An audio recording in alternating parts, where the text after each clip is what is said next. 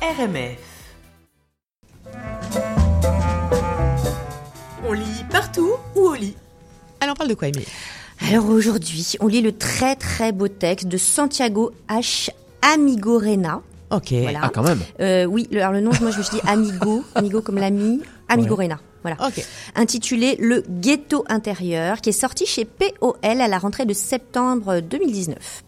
Alors, autant vous le dire tout de suite, je n'avais pas du tout prévu de parler de ce roman. Ah, J'étais euh, absolument tranquillement en train de finir la lecture d'un roman islandais, hein, intitulé euh, Miss Islande, et qui est excellent hein, au demeurant. euh, voilà, j'en étais au dernier quart, quand tout à coup, sans doute inexplicablement désœuvré, j'ai ouvert le livre de Santiago H. Amigorena, qui passait par là, et je ne l'ai plus lâché.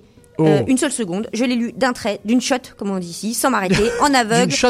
Ah oui. Euh, oui, en aveugle, en sourde, en apnée, bref, en passion. Waouh. Voilà. Alors, bah, qu'est-ce que c'est ce roman qui m'a détourné si brutalement de mon droit chemin islandais? Hein Me vous demandez Bah, quand même se- ben, de quoi ça Qu'est-ce parle que c'est ce Mais oui, roman qu'est-ce que c'est que tu- voilà, Oh là là, quand qui t'a même. détourné de ton Ah, les droit relances. chemin Oh là là, on avait répété hein, pourtant. Alors, le roman euh, débute en 1928 et il va couvrir les années qui précèdent la guerre de 39-45 et euh, va aller un petit peu au-delà de la guerre. On est en Argentine, à Buenos Aires, et on fait la rencontre d'un jeune dandy qui s'appelle Vincente en espagnol ou Vicenti en polonais. C'est un juif polonais émigré qui a fondé une famille outre-mer, donc euh, à Buenos Aires, tandis que sa famille est restée au pays, donc à Varsovie. Et euh, cette famille ressent les, euh, les premières attaques nazies. Mais lui, Vicente, il s'en soucie guère. Il est, heureux, il est beau, il est décomplexé. Il ne se sent pas vraiment juif. Il a laissé là-bas, en Pologne, ses doutes et son passé. Sa mère lui écrit des lettres de plus en plus affolées, de plus en plus denses et terribles. Et il ne lui répond que par- paresseusement, indolemment. Il se sent libre, Vicente, avec sa nouvelle identité. Et puis surtout, il est tombé amoureux de Rosita et il l'a épousée, il a fondé une famille. Ce qui se passe en Europe ne l'intéresse plus. Et pourtant, eh ben, et pourtant, il y aura une lettre, une lettre de sa mère, une des dernières, qui lui parle du ghetto dans lequel elle vit désormais, le ghetto de Varsovie, avec le reste de ses enfants. Elle lui raconte l'horreur, la promiscuité, la maladie, les violences de plus en plus atroces, la faim et la soif. Et là, Vincente va prendre conscience de quelque chose et va se briser. Il cherche tout ce qu'il peut trouver pour savoir ce qui se passe bah, pour les Juifs d'Europe et pour sa mère et sa famille en général. La culpabilité le ronge, la terreur, l'absurdité vraiment va le corroder et peu à peu, il s'enferme dans un silence dont il ne sortira jamais.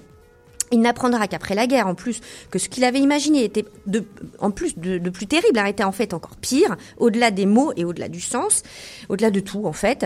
Et il apprendra le sort de sa mère. Jamais il ne pourra surmonter l'épreuve de sa lâcheté et de sa faiblesse. Le ghetto intérieur du titre s'explique à ce moment-là. C'est ce silence auquel se réduit Vincente, impuissant devant, devant l'innommable. Il s'enferme peu à peu, refuse de vivre et plonge dans une dépression mortelle. Alors Vincente, on l'apprend, c'est le grand-père de l'auteur. Hein, euh, Santiago euh, H. Amigorena. Euh, Donc c'est biographique. euh, oui, c'est biographique. C'est une romancé, reconstruction c'est- euh, romancée et extrêmement forte. Hein.